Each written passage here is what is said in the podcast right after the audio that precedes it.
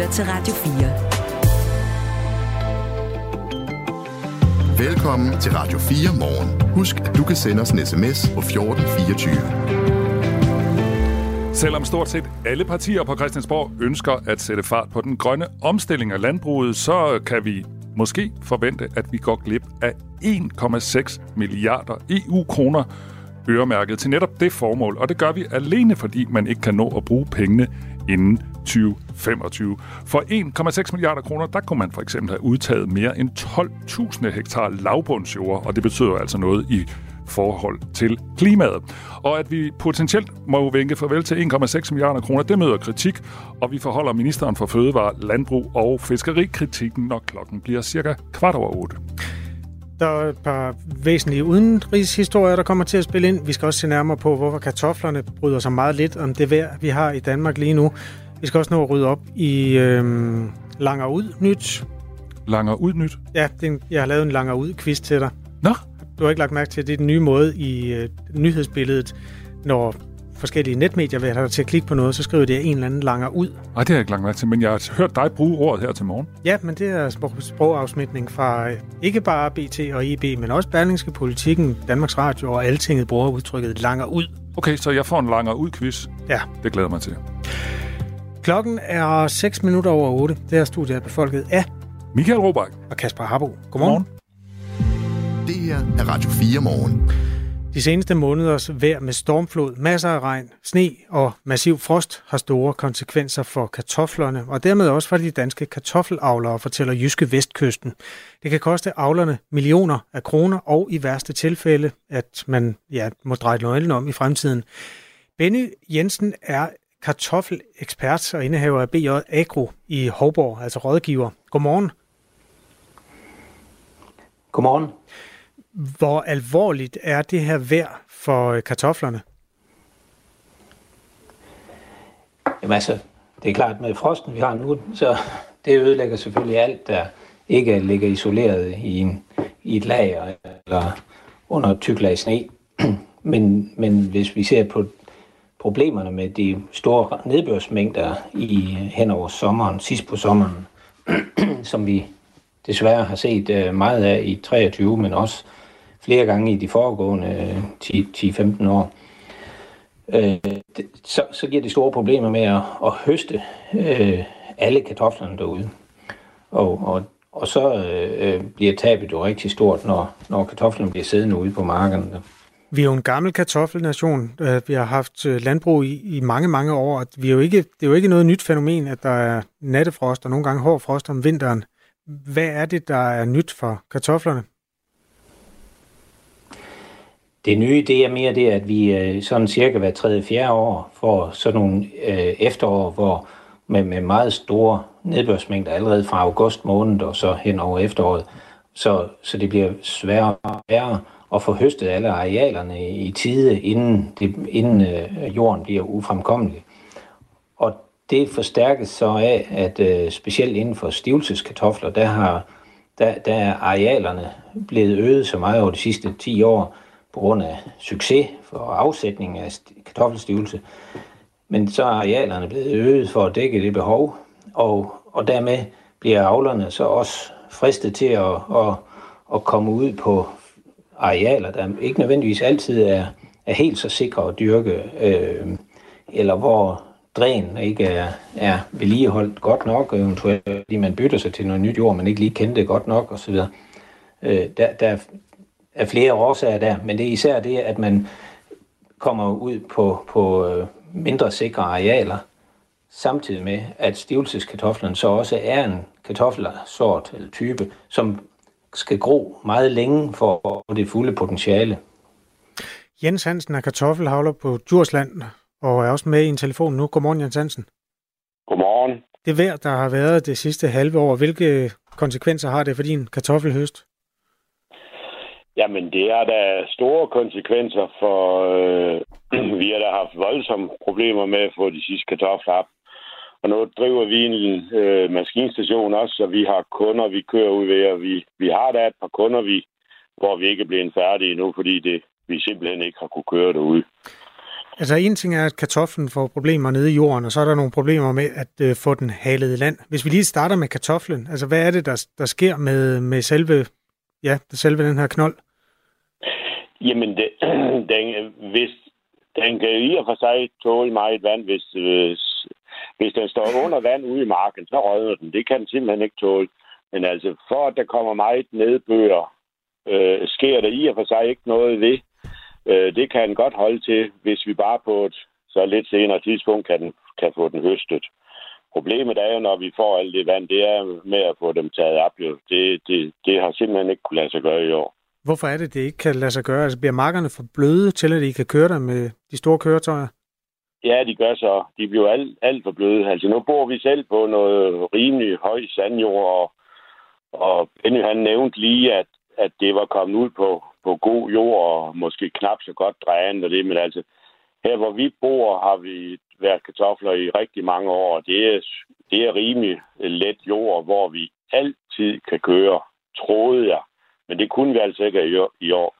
Vi fik 240 mm bare i oktober måned, og det, det er så godt nok for mig, også på høj sandjord. Hvad har det betydet sådan økonomisk for dig? Jamen, jeg tror at vi kigger ind i en losing på i hvert fald en halv million, bare for vores vedkommende. Så det er sørme lidt ærgerligt. Vi har jo haft alle udgifter. Benny Jensen er altså kartoffelekspert og rådgiver. Øhm, Benny Jensen, hvad, hvad er så det gode råd til avlerne? Man kan jo ikke hæve øh, landet, og man kan jo ikke lave om på vejret. Nej, præcis. Og derfor så øh, skal man som avler selvfølgelig også øh, erkende, at der, der er ting, der bliver anderledes, eller er ved at blive anderledes, og det skal man tage bestik af.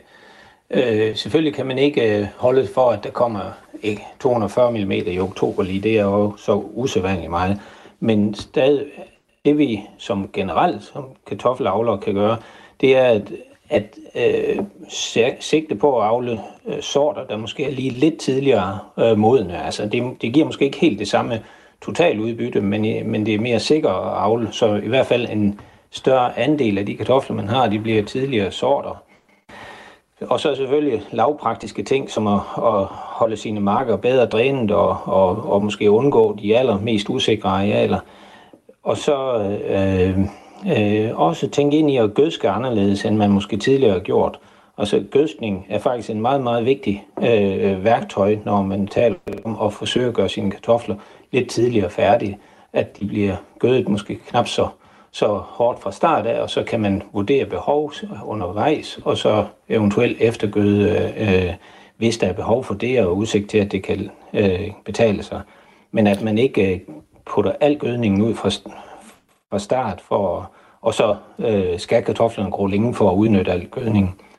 Sådan lød det altså fra øh, ja, Benny Jensen, der er ekspert i kartofler og indehaver af BJ Agro. Og øh, så øh, suppleret også af en mand, der øh, simpelthen selv har hænderne i jorden, nemlig Jens Hansen, der er kartoffelavler på Djursland.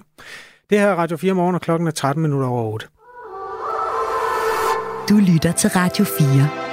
Måske fordi du altid holder den mulighed åben, at det også kan være dig, der tager fejl. Radio 4. Ikke så forudsigeligt.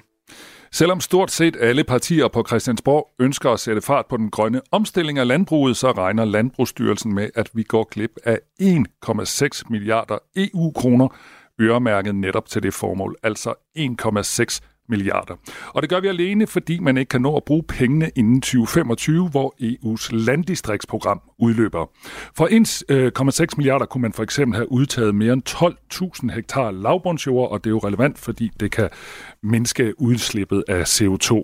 Siden EU-puljen startede op i 2014, er Danmark i alt blevet bevillet 9,4 milliarder kroner, hvoraf vi altså måske skal vinke farvel til godt og vel halvanden milliard. Og det giver ikke mening, at Danmark ikke kan bruge alle de EU-penge, som øh, unionen tilbyder. Det mener Asger Christensen, som er medlem af EU-parlamentet for Venstre og selv er landmand. For det første synes jeg, det er ærgerligt, at vi er, har større kreativitet i forhold til, uh, i forhold til at få de penge uh, ud, og, ud af arbejde, nu når vi har fået dem, i forhold til den, uh, til, til den grønne omstilling. Og det, det er jo sådan, at hvis vi bruger dem, så skal vi sende dem tilbage, og uh, det synes jeg, det var, uh, altså det, det, er, det er noget ærgerligt, og det er træls. Jakob Jensen er venstremand og minister for Fødevare, Landbrug og Fiskeri. Godmorgen. Godmorgen. Og tak fordi du var med i Radio 4 morgen. Hvorfor er vi ikke i stand til at få brugt de her støttekroner? Det er vel ikke så rart at skulle sælge 1,6 milliarder tilbage til EU? Nej, det er også øh, rigtig træls, for nu siger det på godt jysk, øh, at vi er nået dertil, men det ændrer jo ikke på, at øh, vi har, som jeg også siger i jeres oplæg, øh, fået stillet. I første omgang var det så øh, knap 6 milliarder kroner, og så har vi så, kan man sige, selv politisk overført yderligere godt 3 milliarder kroner øh, til landdistriktsprogrammet. Og det er simpelthen fordi, der har været politiske partier, øh, som har ønsket det i den tidligere periode, hvor man siger, der skal øh, ske, flere kan man sige, tiltag på det her område, og det har man så taget for det, vi kalder grundstøttebetaling, altså det, som landmændene får på hektarerne. Det har man overført godt 3 milliarder kroner, og det er så en særlig situation, vi står i i Danmark, fordi vi netop har valgt politisk at følge så mange penge over. Øh, og det er selvfølgelig det, der er udfordringen i dag, at vi har svært ved at få brugt de midler inden for de rammer, og de også mange gange komplicerede krav, der skal opfyldes øh, fra EU's side. Men siger du så, at det er ikke så stort et problem? Jo, det er da et kæmpestort problem. Altså, jeg synes, det er et stort problem, at vi har midler, som vi kunne have brugt anderledes. Enten vi ikke, kan man sige, har overført dem til, til, til de her øh, puljer, øh, ved simpelthen at fortsætte med at have dem i, i landbruget på grundbetalingen. Men når vi nu så politisk har valgt det, og det er der så andre partier end mit, der har valgt øh, i den tidligere periode, øh, så er det sådan, at øh, vi bliver selvfølgelig nødt til at være så kreative som muligt, som også Asger Christensen her siger. Og det har vi så også været i den forstand, at der er jo ikke sådan, at det er er game over. Altså, vi arbejder jo stenhårdt på det her, øh, også på tværs af ministerierne. Der er jo flere forskellige ministerier, der er inde over det her. Øh, blandt andet mit eget selvfølgelig, Miljøministeriet og, og andre. Øh, vi har også forskellige muligheder. Øh, blandt andet har vi kunne, øh, kan man sige, øh, imødekomme den overansøgning, der simpelthen har været på nogle af ordningerne, blandt andet den ordning, der hedder en miljø- og klimateknologiordning. Og der henter vi forventet omkring 200 millioner kroner yderligere ind. Der har vi også sat endnu flere penge af i, i, i 2023-puljen også yderligere 200 millioner kroner, sådan at vi simpelthen sikrer, at de ordninger, der virker, dem får vi også øh, givet de penge, altså dem, der søger midlerne og selvfølgelig lever op til kriterierne, at de også kommer øh, til at få pengene udbetalt. Så der er en stribe initiativ, vi allerede har taget, og derfor kommer vi også til forventeligt, øh, som vurderingen er nu, at komme længere ned end de 1,6 milliarder, men det ændrer ikke på, at vi kommer næppe i mål med de 1,6 milliarder inden udgangen af 2025, og det er selvfølgelig ærgerligt. Som nævnt, så handler det her om 9,4 milliarder, som man kunne bruge siden 2014, og for at sikre, alle de her støttepenge hives hjem, så arbejder man med det, der hedder en sikkerhedsmagen, og det betyder, at man fra dansk side gerne vil udbetale flere penge, end man stilles i udsigt. Og allerede for to år siden i januar 2022, der afslørede en prognose udarbejdet af Landbrugsstyrelsen til Ministeriet for Fødevare, Landbrug og Fiskeri, at den her sikkerhedsmargen stort set var væk, og man i stedet for at skulle udbetale for meget, ville komme til at udbetale alt for lidt. Det fremgår af dokumenter fra Landbrugsstyrelsen, som vi her på Radio 4 har fået agtindsigt i. Hvad, hvad har du så gjort for at rette op på den her fejl? Jamen, jeg ved ikke, om man kan sige, at det er en fejl. Altså, det her, det handler om, at der også har været en politisk prioritering. Øh, nu kan vi stå blandt andet enhedslisten, Søren ikke har været på tidligere på morgenen, hvor der har været partier, der har ønsket, at der skulle overføres flere penge for det, vi kalder grundstøtten til øh, de her øh, programmer, altså landdistriktsprogrammer, hvor man kan lave forskellige tiltag. Og det var vel at mærke imod den anbefaling, som Landbrugsstyrelsen på daværende tidspunkt i 2021 de havde, netop fordi man der kunne se, at der var nogle udfordringer med at få øh, afløb for pengene, som det hedder. For det handler jo om, at der skal også være landmænd, som søger de her midler, og der skal være mulighed for, at de også kan nå at blive udbetalt og brugt inden udgangen af 2025. Så det er derfor, at vi blandt andet har en større udfordring i Danmark, end man har i en stribe andre lande, for ikke at sige de fleste andre EU-lande, som ikke har valgt at lave den øh, ekstra overførsel til landdistriktsprogrammet. Men derfor har vi selvfølgelig også prøvet at gøre alt, hvad vi overhovedet kan, for der er ikke noget øh, heller, end jeg vil, end at få brugt de her penge klogt. Jeg har haft en snak med kommissæren, landbrugskommissæren omkring de her ting. Øh, vi har som sagt taget en stribe initiativer, hvor vi også forventer, at der vil komme en tilbage øh, eller en udbetaling, og dermed en, en, en mindre kan man sige, tilbagebetaling til EU, når vi når dertil. Blandt andet nogle af de overansøgninger på, på tilskudsordninger til, til miljø- og klimateknologier, som har været rigtig godt søgt, og som vi også øger øh, bevillingerne til i, i 2023-perioden. Vi har kunne fremrykke nogle andre muligheder for det, vi kalder pleje af græs og økologisk arealtilskud. Og bare for at nævne et par eksempler, så vi har været igennem, jeg tror, 75 eller noget af den stil, forskellige muligheder, øh, og noget af det kan lade sig gøre. Øh, mange af tingene kan så ikke lade sig gøre, blandt andet fordi EU også stiller nogle ret skrappe øh, krav til det. Ifølge beregninger fra Landbrugsstyrelsen, så medfører øh, den her, det her, at, øh, eller de har regnet på, hvor meget man kan nå at bruge, og de siger så, at man måske kan få hævet ekstra 50-100 millioner kroner ud af de her 6 milliarder kroner hjem, og skønne betegnes så som relativt usikkert. I forhold til 1,6 milliarder kroner, der ikke er blevet brugt, så 50 til 100 millioner kroner, som Landbrugsstyrelsen har regnet sig frem til, det er jo småpenge. Er det, er det, er det, er det, er det, er det også din forventning? Øh, er, er det også din forventning, at de her tal holder stik?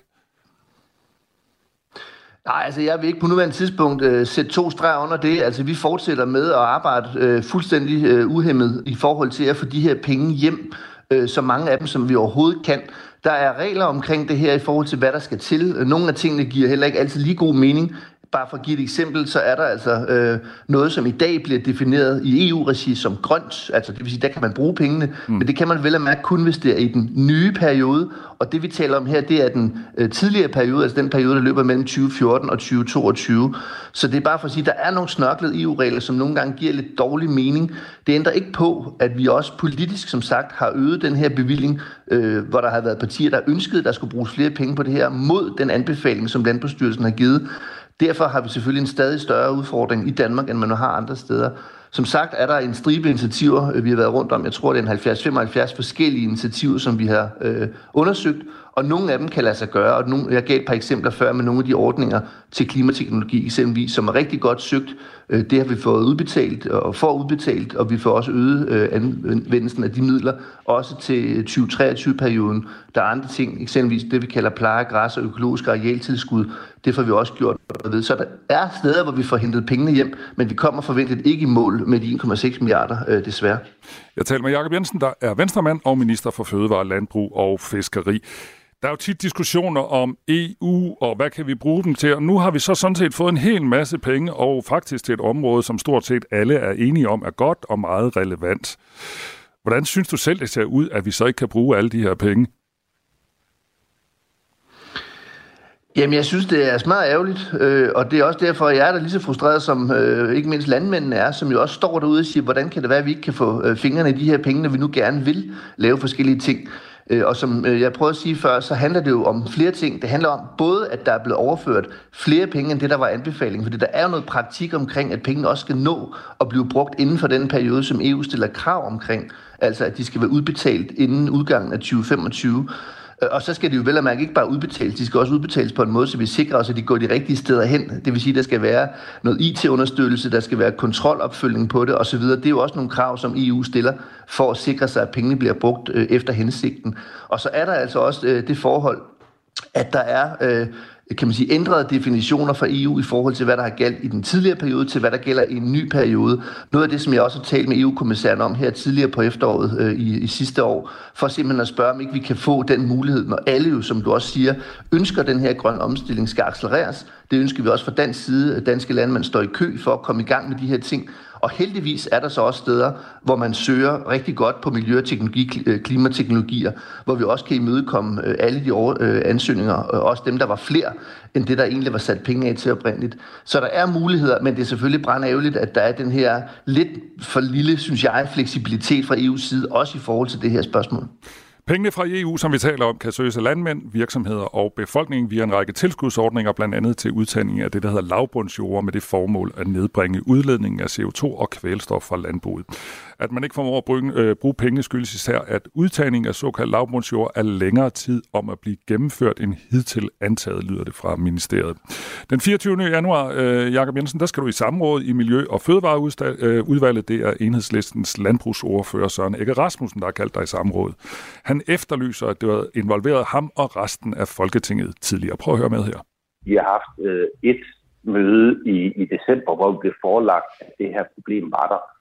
Og så havde vi egentlig en udmærket dialog, hvor en lang række partier øh, ud over enhedslisten ønskede, at der skulle ske noget mere. Altså, han burde have, have gået til de politiske partier tidligere og sagt, at vi har et problem her. Men, men det er lidt øh, kendetegnende ved, ved den her regering, at, at fordi der er en flertalsregering, så tager den ikke den der dialog og proces med andre partier øh, alvorligt nok. Så, så nu er der sådan set spildt et år, hvor der jo ikke er, er fundet løsninger. Sådan sagde altså enhedslistens øh, landbrugsordfører Søren Egge Rasmussen, og lige nu der taler jeg med øh, Fødevare- og landbrugsminister øh, Jakob Jensen. Hvad siger du til den her kritik, at du har spildt et år ved at ikke at tale med andre om det? Nej, det synes jeg øh, må stå for Søren Ægges egen regning. Altså, vi har en bred forligskreds i landbrugsaftalen, hvor også enhedslisten er med. Øh, og der har vi også løbende selvfølgelig holdt, øh, holdt øh, partierne orienteret om, når der har været øh, nye prognoser fra Landbrugsstyrelsen, der siger, at nu går det den ene eller den anden vej. Øh, og der er det jo en værd frit for os at, at spørge ind til de her ting. Så, så det synes jeg måske er en lille øh, smule tyndt af Søren Ikke. Ikke mindst taget betragtning af, at enhedslisten faktisk er en del af problemet her, som jeg prøvede at sige før. Altså der har enhedslisten været med til i den tidligere periode tilbage i 2021 og sikre ekstra overførsel af 450 millioner kroner til landdistriktsprogrammet. Altså velvidende, at Landbrugsstyrelsen på det tidspunkt sagde, at det kunne give problemer med, at vi kunne få afløb for de penge. Så jeg synes, det er noget øh, tyndt, at han så sidder her og skiller mig ud over, at jeg ikke har sørget for, at de penge, som han selv har bedt om, bliver overført, at de så også bliver brugt efter de regler, der selvfølgelig skal øh, overholdes fra, fra EU's side. Det ændrer ikke på, at vi har en, en bred forligskreds i landbrugsaftalen, og den holder jeg selvfølgelig løbende orienteret og også taget de dialoger med, øh, der skal ske. Men jeg har ikke fået øh, forslag fra partierne, må jeg også blankt sige, som at kunne øh, kan man sige, leve op til de krav, der skal være, fordi jeg kan jo ikke bare udbetale nogle penge fra EU's side, hvis ikke de lever op til de krav, som EU de stiller. Det siger jo ligesom sig selv. Hvordan vil du så helt konkret sørge for at øh, få så mange øh, penge som muligt øh, udbetalt, så vi ikke øh, skal sende 1,6 milliarder tilbage? Jamen, jeg holder fortsat snuden i sporet og også er en tæt dialog også med erhvervet omkring de her ting, som jo også har været konstruktive at spille ind med en stribe forskellige forslag, som også vi har fået efterprøvet og set, hvad kan lade sig gøre inden for de rammer, der gælder. Øh, og der har jeg som nævnt øh, en, en, en stribe initiativer. Jeg tror, vi har været igennem 75 forskellige øh, potentielle initiativer for at få hjemmesiden og der er en stribe af dem, som ikke kan lade sig gøre, men der er heldigvis også nogen, som kan lade sig gøre. Og det er vi selvfølgelig både ved at få implementeret nogle af, og andre er vi fortsat ved at få udbrudt og se, hvad kan lade sig gøre, og hvad er mulighederne her. Øh, så jeg giver ikke så let op, men det ændrer ikke på, at vi har en udfordring med det her, og det gør vi selvfølgelig alt, hvad vi overhovedet kan for at få, øh, få hjemtaget pengene, for der er jo ikke nogen, øh, hverken fra regeringens side eller andre partier i Folketinget, som ønsker, at de penge, de ikke skal bruges øh, til det, som vi alle sammen ønsker, nemlig at accelerere den grønne omstilling af, af landbruget. Nu arbejder, handler det her jo også om en deadline, altså pengene skal være brugt inden udgangen af 2025. Kan I ikke arbejde på, at EU-kommissionen rykker den deadline? Og om det er jo sådan, at der, kan man sige, allerede er blevet rykket i den forstand, at perioden løber jo sådan set fra 2014 til 2022, men hvor, hvor reglerne så er, at man skal så inden udgangen af 2025 have brugt midlerne, og så sætter man ligesom en streg i sandet, og så laver man en ny periode, hvor man så kan man sige, starter med nogle nye, øh, nogle nye ordninger, nogle nye muligheder. Man kan selvfølgelig også fortsætte de eksisterende ordninger, hvis det er det, man ønsker.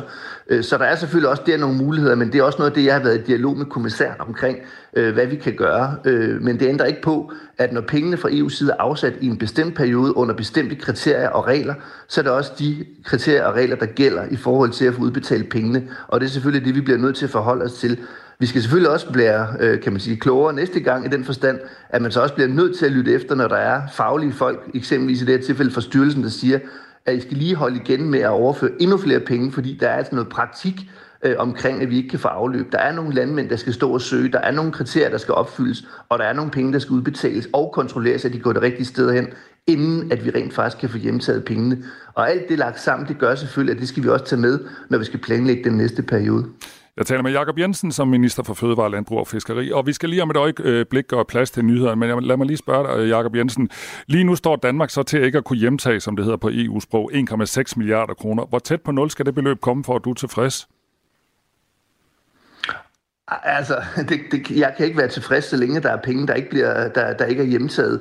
Øh, men, men, men jeg kan sige, at jeg gør alt, hvad jeg overhovedet kan fra, fra min side af, i godt samarbejde, også med Folketingets parti, vil jeg gerne understrege, også med erhvervet om at se, hvor mange af de her penge vi overhovedet kan få hjemtaget. For det handler selvfølgelig også om at få informeret øh, dem, som kan søge pengene, at den mulighed den er der, øh, og at vi selvfølgelig også øh, får, kan man sige, øh, kanaliseret pengene hen til de ordninger, som vi kan se, der er en stor efterspørgsel på, sådan at der ikke er ansøgninger, som ligger, øh, som rent faktisk kunne have fået penge, men som ikke får det af den ene eller den anden grund. Så der er masser af muligheder, men der er ikke sådan, at vi bare knipser med fingrene, og så er de penge hjemmetaget desværre. Så du vil ikke sætte et beløb på? Nej, det vil jeg ikke. Øh, jeg synes, at det mest rimelige må være, at vi nu øh, koncentrerer os om at få hjemtaget flest muligt af de her penge til vores fælles bedste, og det er sådan set det, der er mit fokus. Sådan sagde Jakob Jensen, som er minister for Fødevare, Landbrug og Fiskeri. Tak fordi du var med i Radio 4 morgen. Selv tak. Den 24. januar skal ministeren i samråd omkring netop den her sag. På Rigshospitalet har der de sidste fem år været mindst 110 tilfælde af skimmelsvamp. Den historie skal vi se nærmere på om cirka 20 minutter her i Radio 4 morgen. Inden der er også en opdatering på situationen i Ukraine, hvor der er indløbet meldinger om, at Rusland har indladt et omfattende luftangreb, der rammer flere ukrainske regioner. Og i nat, der blev de meget, meget fine Golden Globe-priser uddelt. Det skal I også høre mere om efter nyhederne. Nu klokken halv ni. Nu er der nyheder på Radio 4. Danmark risikerer at gå glip af 1,6 milliarder kroner i EU-støtte til det danske landbrugs grønne omstilling. Siden 2014 har Danmark kunne bruge næsten 10 milliarder kroner fra EU på blandt andet udtagning af lavbundjord. Og pengene skal dog bruges inden udgangen af 2025, og det kan man ikke nå. Det viser et estimat fra Landbrugsstyrelsen, og derfor kan Danmark altså ende med at sende 1,6 milliarder kroner tilbage. Og det er et problem, det siger minister for Fødevare, Landbrug og Fiskeri, Jakob Jensen fra Venstre til Radio 4 Morgen. Jeg synes, det er et stort problem, at vi har midler, som vi kunne have brugt anderledes. Enten vi ikke, kan man sige, har overført dem til, til, til de her øh, puljer, øh, ved simpelthen at fortsætte med at have dem i, i landbruget på grundbetalingen. Sagen ærger også Nils Lindberg Madsen, der er EU-politisk chef ved Landbrug og Fødevare, som overfor ministeriet har præsenteret yderligere forslag til ordninger, som man kunne bruge til de sidste penge. Men den proces skal gå hurtigt, hvis ikke pengene skal gå tabt, siger han. Det her er jo en del af EU's landbrugspolitik, så der er jo et meget fast sådan, regelsæt omkring, hvad man kan og ikke kan. Øh, så, så derfor så er det også vores opfordring, at Fødevareministeriet har tæt kontakt med EU-kommissionen. Vi mener jo i hvert fald, at de bør anmode kommissionen om at være fleksible i forhold til det her, så de penge rent faktisk kommer ud og, og bliver anvendt. Minister for Fødevare, Landbrug og Fiskeri, Jakob Jensen, siger til Radio 4 Morgen, at ministeriet allerede har i gang sat en række initiativer, som skal sikre, at flere af pengene bliver brugt. Og samtidig oplyser han, at han, ministeriet og Landbrugsstyrelsen vil afsøge alle kroge for at finde yderligere tiltag, der kan bidrage til en større hjemtagning af midlerne. Jakob Jensen er desuden indkaldt til samråd i Miljø- og Fødevareudvalget angående sagen, og det er indkaldt af enhedslisten og sker den 24. januar. 198 lastbiler med nødhjælp fik i går grønt lys til at køre ind i Gaza. Det oplyser Kogat, der står for at koordinere den israelske regerings aktiviteter i de palæstinensiske områder. Det er ifølge mediet Times of Israel første gang i flere uger, at et så stort antal lastbiler med mad, medicin og vand får lov til at komme ind i Gaza. Israel har, Israel har fået kritik for ikke at være hurtige nok til at godkende nødhjælpen til Gaza, og samtidig har kritikken for, fra mange nødhjælpsorganisationer lyttet, at det logistisk slet ikke er muligt at få den nødhjælp ind i Gaza, der er brug for, på grund af de gentagende angreb i området. Dødstallet efter et jordskælv i Japan nytårsdag stiger. I alt 161 personer er nu bekræftet døde, lyder det fra de lokale myndigheder i Ishikawa-præfekturet i den nordlige del af det centrale Japan, hvor jordskælvet havde sit epicenter. Samtidig er 103 fortsat meldt savnet. Det skriver den nationale tv-kanal NHK. Britten Christopher Nolan vinder prisen for bedste instruktør ved Golden Globe for det historiske drama, filmen Oppenheimer. Prisuddelingen Golden Globe er i aftes amerikansk tid blevet afholdt i Los Angeles og hylder det forgangne års bedste præstationer inden for film- og tv-shows. Og den 53-årige Christopher Nolan vinder prisen foran blandt andre Greta Gerwig, der står bag filmhittet Barbie. Prisuddelingen var den første store af sin slags efter et år, hvor Hollywood har været præget af strække fra både skuespillere og manuskriptforfattere. Og på tv-siden blev især serien Succession hyldet med flere priser for sin afsluttende sæson. Dag får vi tørt vejr med nogen sol de fleste steder. Temperaturerne mellem frysepunktet og 7 graders frost. Så kommer der over de sydlige og østlige egne let til frisk nordøstlig vind, ellers svag til jævn vind fra nordøst og nord. Der er risiko for sne og isglatte veje i hele landet. Det var nyhederne her på Radio 4. Det her er Radio 4 morgen. Husk, at du kan sende os en sms på 1424.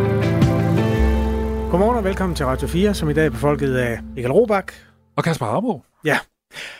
Vi ved, at øh, vi skal nå nyt om, ja, hvem der langer ud, PT, og vi skal også en tur omkring et stykke forskning i øh, at knække fingre. Ej, prøv, jeg prøver lige at sige det der med at lange ud. Nej, vi, vi gemmer den. Jeg siger okay. bare, det er en af de mest brugte tabloide øh, vendinger okay. i øjeblikket, når man gerne vil have folk til at klikke på en artikel. Og så sagde du noget med, hvad knække fingre? Ja, og andre lægemsdele. Det kommer vi til. Det var, den, det var bunden af nyhedspunkten. Toppen af den tæller selvfølgelig nogle meget relevante ting. Skimmelsvamp på Rigshospitalet, Golden Globe-statuetter, og det, som vi skal til nu. Ja, for her til morgen er der indløbet meldinger om, at Rusland har indledt et omfattende luftangreb mod flere ukrainske regioner. Det melder Ukraines militær tidligt mandag morgen ifølge nyhedsbyrået Reuters. Jakob Korsbo er tidligere chef for kontraterror i Forsvarets efterretningstjeneste og i dag sikkerhedspolitisk senior analytiker i Tænketanken Europa. Godmorgen. Godmorgen, godmorgen.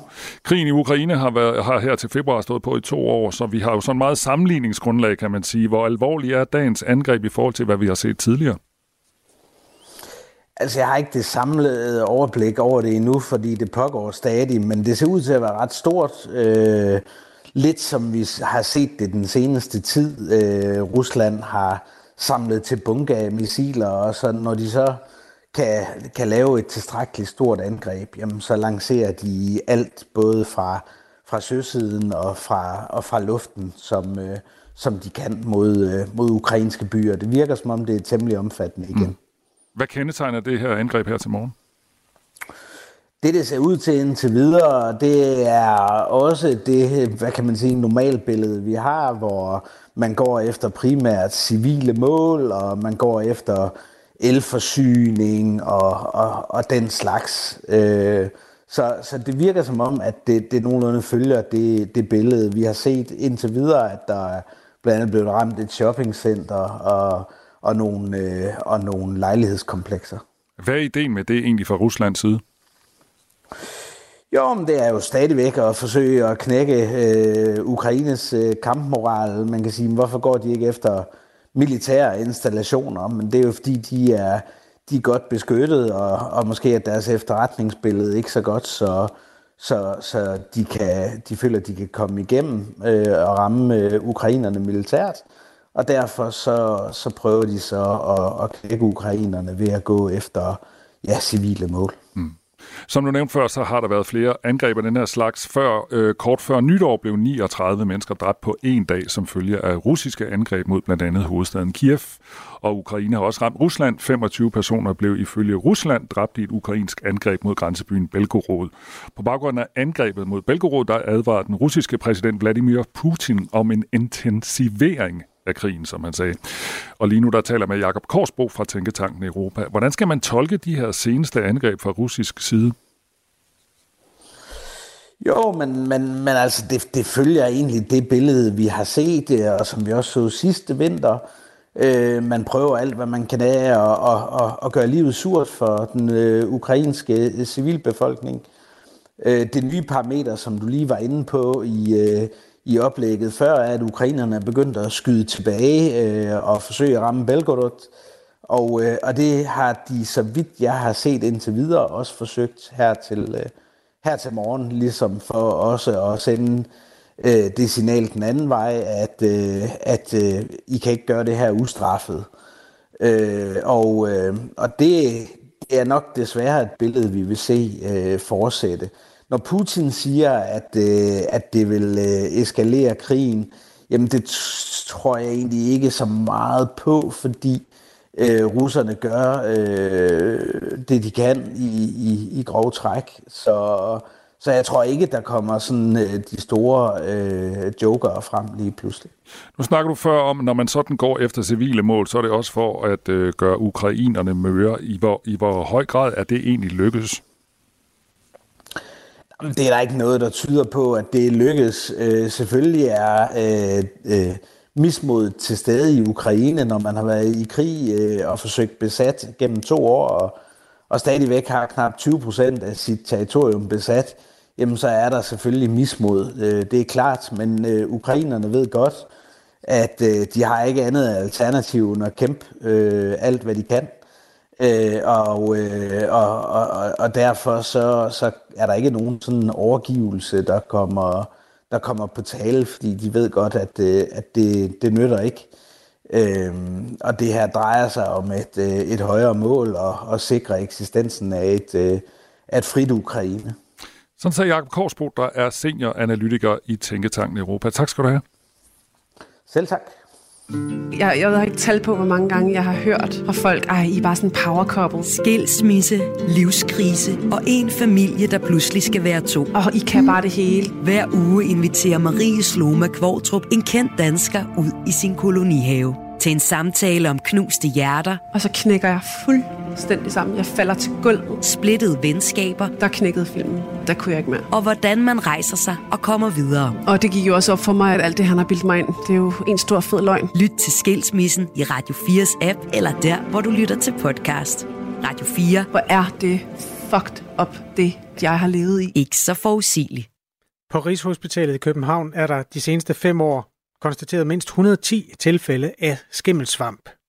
Det viser en gennemgang, som Berlingske har lavet på baggrund af data fra region Hovedstaden. Over halvdelen af tilfældene er i en bygning, hvor særligt sårbare patienter bliver behandlet. Det drejer sig om kræftpatienter, nyfødte og børn, der har fået en transplantation. Ifølge eksperter, som avisen har talt med, er særligt sårbare patienter i risiko for at få infektioner af skimmelsvampen. Helen Berndt Andersen er vicedirektør på Rigshospitalet. Godmorgen. Godmorgen. Hvad har det betydet for jeres patienter, de her 110 tilfælde af skimmelsvamp? Altså allerførst vil jeg sige, at det er noget, vi, øh, vi virkelig øh, tager meget alvorligt arbejde og indgående med. Øh, det håber jeg også er fremgået af mange af de interviews, der rent faktisk har været her på det sidste. Det er sådan, at skimmelsvamp findes jo alle vegne i, i vores omgivelser, udenfor og indenfor på hospitaler. Det er ganske få, det sådan set kan være decideret farligt eller rigtig utrygt for at få, og det er netop de grupper, som du også selv lige nævnede indledningsvis. Det er patienter, der bliver behandlet intensivt med kemoterapi, og det er patienter, som, øh, som også bliver transplanteret. Og her har man jo igennem årtier arbejdet indgående for at øh, beskytte øh, patienterne i forhold til at skulle kunne blive øh, ramt af en infektion med skimmelsvamp. Så de får alle sammen, øh, dem vi har nævnt her, de får en forebyggende behandling, sådan så man er sikker på, øh, hvis der opstår skimmelsvamp, at de så i hvert fald er beskyttet rigtig godt. Jeg tror lige, jeg skal bede dig om at uddybe det, du siger der. Altså, der er skimmelsvamp alle vegne, og det er kun farligt for de særligt sårbare. Øh, altså, er det rigtigt forstået, at det, at det er det, du siger? Ja, det er det, jeg siger. Øh, der er skimmelsvamp øh, overalt i vores, i vores samfund. Det er der udenfor, det er der i vores hjem, men det er der også på hospitaler, det er der i gamle bygninger, det kan simpelthen også ses i, i nye bygninger. Og det, der har været det helt vigtige, det er jo, når man ved det her, at, øh, og man samtidig behandler de her meget øh, udsatte øh, patienter igennem langvarige behandlingsforløb, at man gør alt, hvad man kan for at sikre, at de ikke får unødige øh, komplikationer til deres behandlingsforløb. Og derfor har man på baggrund af analyser og opfølgning og undersøgelser hele tiden, så har man i mange år det gør man overalt i, i verden, hvor man behandler de her patientgrupper. Så giver man dem en forebyggende øh, svampebehandling, sådan så de øh, ikke bliver udsat for skimmelsvamp, øh, hvis det skal opstå. Og det andet, vi jo så også gør, det er, at man meget hurtigt, øh, når man får øh, en mistanke, øh, en verificering af, at her er skimmelsvamp, at man forsejler det pågældende sted, at man renoverer og sanerer mm. det, og at man gør alt, hvad man kan for at, øh, at forhindre, at det er noget, der spreder sig. Man laver selvfølgelig grundige undersøgelser efterfølgende for at se, at det er væk. Altså, jeg taler med Helen Bernd Andersen, øh, vicedirektør på Rigshospitalet, og der er fundet skimmelsvamp 110 gange. Og det, altså, de her konstateringer, det er jo ikke bare en konstatering af, at der er skimmelsvamp alle vegne. Det er jo, et, det er jo fordi, det er over en målbar grænseværdi. Det lyder som om, at, at for dig er det, er det altså lige meget, det, eller jeg skal lige forstå, øh, når, når du siger, at det er alle steder. Nej, det er bestemt, nej. Men, men de 110 gange, det er konstateret, hvordan, hvordan opfatter du så det? Altså, at det er over en periode på fem et halvt år, ja. øh, og som øh, man også kan se, at øh, de opgørelser, der er lavet, så har man jo håndteret det med det samme, øh, og forsejlet og, og inddæmmet øh, det område, det har, har måttet være i. Mm. Øh, og det er helt vigtigt, at, at man gør det, selvfølgelig både for at, at skabe de bedst mulige øh, hvad skal man sige, ja, behandlingsmiljøer for vores patienter, men det er noget, vi har været vant til at gøre i mange, mange år. Og jeg vil sige, at øh, det bedste... Øh, hvad skal man sige, det bedste udtryk for, at, øh, at vi har en ansvarsfuld og, og en rigtig kompetent øh, gruppe af, af læger og sygeplejersker, der arbejder med det her, det er, at vores kræftoverlevelse ligger jo helt i top øh, set øh, på europæisk og nordisk plan. Altså virkelig mm. helt i top, og det kan vi kun være stolte over, at vi kan give vores syge patienter og deres familier den absolut bedst mulige behandling. Men det er klart, når der er skimmelsvamp alle ja. vegne og svampesporer, så er det selvfølgelig noget, man løbende skal være opmærksom mm. på. Man må ikke slippe overvågningen, og man må ikke slippe øh, analyserne og undersøgelserne af det, fordi det er der jo ja. i en eller anden udstrækning rundt omkring. Ifølge Berlingske er syv kræftsyge børn blevet syge med infektioner af den skimmelsvamp, der hedder Aspergillus flavus, som er en af de slemme. Øh, Torben Sisgaard er professor på Institut for Folkesundhed på Aarhus Universitet, og han kommenterer lige den del af det. Skimmelsvamp er alle steder, både ude og inde. Øh, så, så det er ikke noget i sig selv øh, skræmmende. Det, der er problemet her, er, at man har vanskeligheder i bygningerne, og har svært ved at holde bygningerne tørre. Øh, men det, det egentlige problem ligger i, at der er nogle bestemte skimmelsvampe, som bliver fundet, og det er dem, som jeg kalder de øh, øh, temperaturtolerante svampe, fordi de kan give anledning til infektioner. Hvor mange af de 110 tilfælde er de alvorlige svampe? Spørger du mig. Ja. Det, det, det ved jeg simpelthen ikke, men jeg ved bare, at vi for år tilbage netop, øh, netop fandt ud af, at der var en særlig undergruppe af skimmelsvamp, netop den her Aspergillus flavus, og der ændrede man simpelthen øh, den forebyggende behandling, sådan så man, øh, man supplerede og gav en lidt øh, kraftigere, om du vil, eller i hvert fald mere målrettet behandling til de patienter, som, som kunne eller var blevet øh, udsat for det. Så man har hele tiden øh, fulgt med øh, i den forebyggende behandling i forhold til, hvad det er for mønstre, man ser i relation til udviklingen af de her undergrupper af svampesporer. Så, øh, så det er den måde, man, øh, man gør det på. Og jeg ja. håber, at, øh, at mange af vores øh, patienter og pårørende, der er dybt afhængige af at få deres behandling på Rigshospitalet, at de ikke er blevet sådan alt for, for skræmt øh, over øh, den meget snak om, hvor, hvor farligt øh, skimmelsvamp kan være. Jeg synes, vi kan bestyrke dem i, at vi på alle måder håndterer det her på bedst mulig måde, og det er ikke farligt at være patient øh, på Rigshospitalet. Jeg har fuld tillid til, at vores læger og sygeplejersker og mikrobiologer og, og bygningsansvarlige personer, at de i samarbejde hjælpes ad med at gøre det absolut bedste for den her patientgruppe. Og det kan jeg godt forstå, at du har stort behov for at øh, understrege som vicedirektør på Rigshospitalet. Et, mm, men synes du, det er relevant, at man bringer frem, at der er fundet skimmelsvamp på Rigshospitalet 110 gange? Jamen altså, man skal huske, at 110 gange over de sidste fem et halvt år. Og hver eneste gang, der har været noget, så er man jo gået i gang med at, at afskærme og forsegle og behandle og renovere øh, de steder, sådan så man har mulighed for fortsat også at bruge vores bygninger. Vi er jo dybt afhængige af, at også de ældre bygninger, vi har på Rigshospitalet, at øh, de kan bruges øh, til behandling af, af de her øh, svært syge, både børn og, og voksne. Tak fordi du var med, Helen Bernd Andersen. Jamen, velbekomme. Vicedirektør på Rigshospitalet, som ikke er det eneste hospital, der døjer med angreb af skimmelsvamp. Sidste år blev der fundet skimmelsvamp på 400 stuer og 200 toiletter, som øh, på det nye supersygehus, som er ved at blive bygget i Odense. Klokken er 10 minutter i, nej faktisk 12 minutter i 9. Du lytter til Radio 4 morgen. Jeg tror, vi lige rydder op i øh, den her med at lange ud. Ja. Sagen er den, at der rent øh, journalistisk meget ofte er brug for en kort og catchy overskrift. Og jeg faldt over på eb.dk her til morgen et billede af skuespillere inden Jodie Foster og overskriften Langer ud. Hvem langer hun ud efter? Jamen, det kan jeg måske komme tilbage til. Jeg har lavet en lille quiz til dig. Nå, dejligt. Du kan få et lille tæppe og høre den på. Sagen er jo den, at fænomenet langer ud. Det understreger, at der er en konflikt. Der er en, der er sur på nogle andre. Det bliver brugt hyppigt i nyhedsbilledet. De bruger den på EB, på BT, Politikken, Berlingske, DR, Altinget, Bold.dk, okay. Food Supply. Ja, alle langer andre. ud. Ja. Nu får du en lille quiz, og så skal ja, du gætte, hvorfor de langer ud. Og hvis du svarer rigtigt, så får du den her. Og hvis du svarer forkert, får du den her.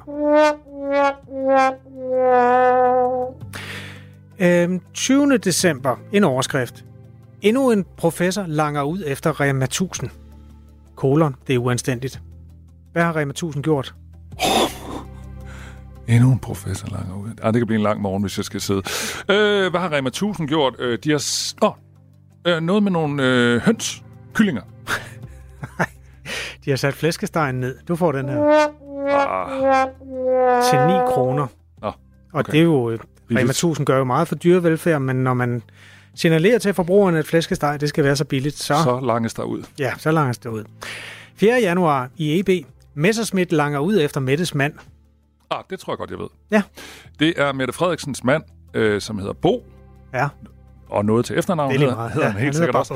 Han har øh, instrueret øh, den der nye serie om Anker Jørgensen. Det vil jeg tro, at det Messerschmidt langer ud efter. Han har fået 5 millioner til at øh, lave den her, skrive og instruere den her øh, tv-serie fra en eller anden øh, offentlig filmpulje. Mm. Og den er i nogle anmelders optik, i hvert fald Jyllandspostens anmelders optik, en noget utvetydig hyldest til Anker. Så Ja. derfor, det har du ret i. Skal jeg Nå, godt tak. den der. Værsgo. Det lyder, ikke som en, det, det lyder ikke som noget, man har gjort, gjort sig fortjent til det der. Nå, Nå, men øh, den afgørende, det er så øh, den afgørende. Jodie Foster. Nå ja. Du havde en rigtig og en forkert. Ja. Øhm, hun langer ud. Hvem langer hun ud efter? Ah, Du har ingen chance for at vide det, men så får du bare forkert. Golden Globe-komiteen.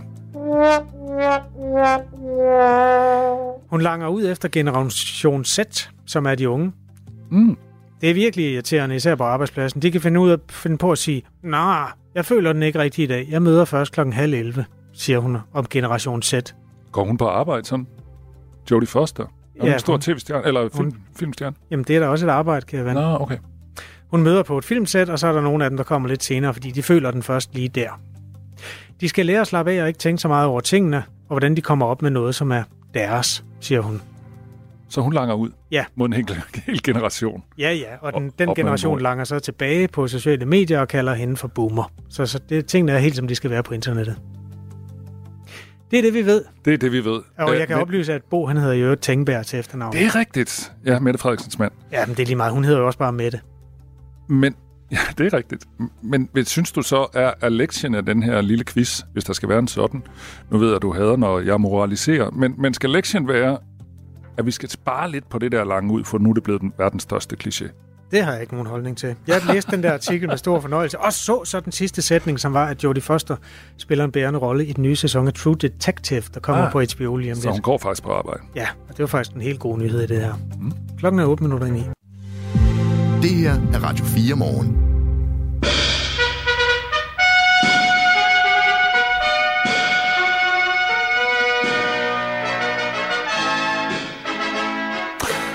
Nu skal vi i biografen, eller i hvert fald til Golden Globe og tale om filmpriser, fordi i nat der blev de her Gold, Golden Globes-priser øh, uddelt.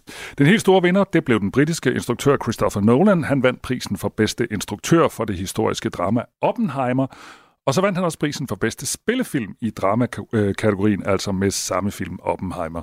Kasper Christensen er filmanmelder og manden bag filmsitet og podcasten Film Nørdens Hjørne. Godmorgen. Godmorgen. Oppenheimer, for dem, der ikke har set den, handler om øh, J. Robert Oppenheimer, der betragtes som atombombens far, og øh, filmen handler om hans rolle i det, der hedder Manhattan-projektet. Hvor stor en overraskelse, Kasper, er det egentlig, at Oppenheimer øh, nærmest rydder bordet på den her måde? Ikke så stor, men det er lidt overraskende, at den vinder så mange. Det var sådan lidt forventet, at den og ligesom Barbie, fordi Barbie har også været en kæmpe stor succes, og har virkelig været sådan en, der har skabt røre i, i, i filmverdenen. Øh, der, man havde lidt forventet, at Barbie måske tog lidt mere, men det endte altså med at være Oppenheimer, der blev den store sådan, stemmesluger i går. Kasper Christensen, når jeg beder folk om at øh, beskrive filmen Oppenheimer med et ord, så bruger de altid ordet lang. Hvis du skulle beskrive den med et ord, hvilket ord vil du så bruge? Øh, det første, jeg tænker på, det er monumental. Altså, fordi det virker som så stor en film, og den handler om noget, der er så stort, og som trækker tråde med, med til, til vores nutid. Og, altså, det er en stor film, og på den måde, så kan man sige, den er også altså, i, i sådan klassisk Hollywood-forstand nok sådan den, den største, der har, der har været øh, sidste år. Og så har den altså bare enormt mange forskellige meritter, som den ligesom kan bryste sig af. Den har nogle fantastiske skuespillere med, som har fået et virkelig godt manuskript i hænderne, så de har noget at arbejde med. Og der er jo simpelthen så mange ting ved den, som, som altså hele Christopher Nolans sådan tekniske øh, skal vi sige, ambitioner for, for at visualisere hele den historie om atombomsens fødsel og så videre. Der er så mange ting ved den, som gør, at jamen, det, det er helt rigtigt, at den øh, ligesom ligger i front nu her, hvor at prisuddelingssæsonen den er blevet skudt i gang. Så hvis man spørger dig, Kasper, så er det helt fortjent, at den ligesom blev den store vinder. Ja, det, det, det synes jeg. Altså, der er jo mange bud, og der er mange andre film, der sagtens også kunne have været deroppe af, men det er som om, at Oppenheimer, den, den ligger altså virkelig godt i svinget i år. Øh, og, og så er det jo også lidt et spørgsmål om, altså, hvad er det for nogle film, vi skal, vi skal hive frem her nu, hvor at, et, lidt et øh, Annus Horribili har været øh, overstået med, med strejke og så videre så, så er det altså så er det sådan et godt stykke solidt filmhåndværk, der, der sådan set også lidt overraskende har været ret populært. Altså, der er rigtig mange mennesker, der har set den. Øh, nok lidt i kraft af, at, at Barbie og Oppenheimer kørte deres parløb, da de havde premiere i, i sommer. Men, men, øh, men en fuldfortjent vinder, ja. Hvorfor? Ja, nu har jeg tit, eller set flere artikler, hvor man ligesom hele tiden snakker om, øh, siger man ikke nærmest Barbie, Barbieheimer eller noget øh, i den stil. Jo. Øh, fordi de her film på en eller anden måde har gjort noget godt for hinanden. Hvad, hvad, hvad, hvad er det, der er sket med to så store film lige ved siden af hinanden? Man skulle jo nærmest tro, det modsatte ville ske, at folk så kun vil gå ind og se den ene. Det er også det, der tit er, skal vi sige, altså det er tit, det er tit der, der, der, der tit sker, når sådan en film som Oppenheimer, jeg kan huske, at den premiere-dato pludselig dukkede op, så var det sådan, nå, altså rykker Barbie så, eller hvad gør de ligesom? Fordi normalt så er det jo lige præcis, man prøver at undgå det. Men der har været en eller anden øh, forståelse for hinanden, og, og man så lynhurtigt muligheden for at altså spille på hele den der Barbenheimer-ting, øh, der opstod.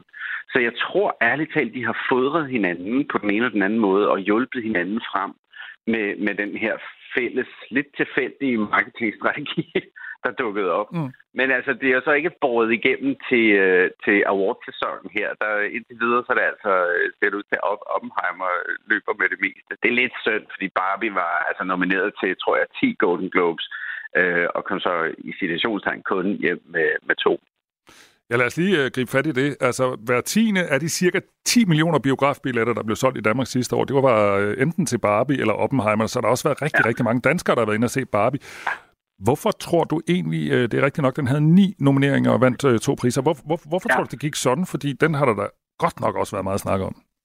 Ja, måske fordi den, den er sådan lidt mere, altså det, det er lidt mere en tidsåndsfilm på sin vis. Den, er, den har fat i utrolig mange, og den har fat i alle mulige tematikker om kønsroller og øh, øh, kvindernes sådan syn på sig selv, alle de her ting. Måden, som, som vores verden ligesom hænger sammen på. Men der er det så, tror jeg, at sådan en film som Oppenheimer i kraft af altså de her øh, skal vi sige, ja, det, det, som jeg sagde, monumentale ved den film, det er nok det, der går hen og gør, at, at den ligesom løber af med, med flere priser, som den gør i, gjorde i går. Og det bliver også ret spændende, det bliver spændende at se, for nu kommer der jo mange af de her forskellige awardshows. Det er ligesom om Golden Globe starter det, og så slutter Oscar-uddelingen i hele det her race. Men der er masser af små uddelinger indimellem, og det er altid sjovt at se, hvordan det kommer til at gå. Men altså, bare bliver på ingen måde udspillet. Altså, det er slet ikke det. Men, øh, men det er en, en, en slående øh, sejr for, for Oppenheimer at tage så mange i, i går. Tak fordi du var med i Radio 4, Kasper Christensen. Det var så lidt en fornøjelse. Tak lige måde. Og Kasper, altså filmanmelder og manden bag filmsejlet og podcasten Film Nørdens Hjørne. Det her er Radio 4 morgen. Husk, at du kan sende os en sms 1424. Knækker du fingre? Øh, nej. Det gør jeg faktisk ikke. Jeg gjorde det, da det var lidt moderne tilbage i 80'erne, da jeg var ung. Så gik vi og... Jeg har fundet lyden. Det lyder mere som en, der knipser, kan det ikke? Jo, han, han er, det er en, en meget knækkende person. En voldsom knækkende person? Ja. På YouTube øh, er der en, der knækker fingre. Det, dengang du knækkede fingre, ja. øh, fik du så nogensinde at vide, at det var farligt? Ja, det fik jeg masser af Hold lige op med det der. Det er farligt. Ja. ja det har jeg hørt 100 gange. Du kan få gigt. Ja, det tror jeg også, jeg har hørt.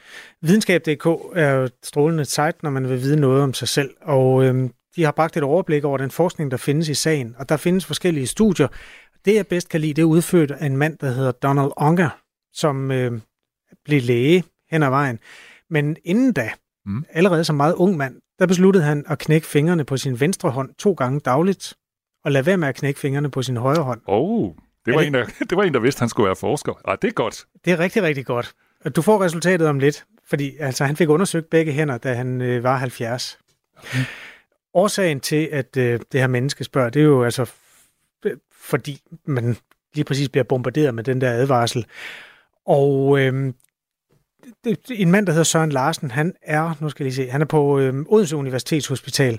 Han forklarer, at det er et lille vakuum, når man bruger hænderne. Øh, der, der, der dannes et lille vakuum, og der opstår en lille luftboble, som eksploderer med det samme. Hvad skete der der? Nej, det gjorde bare ondt. Nu prøvede jeg lige at se, om jeg kunne. Jeg kan lige prøve, om jeg kan. Der var et lille der. En lille ja. luftboble.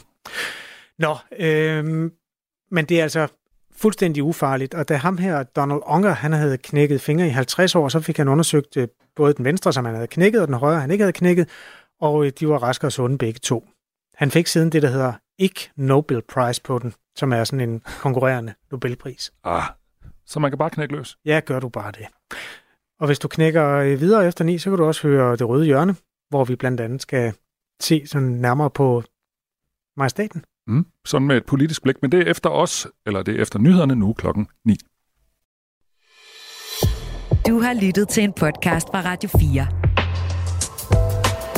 Find flere episoder i vores app, eller der, hvor du lytter til podcast. Radio 4. Ikke så forudsigeligt.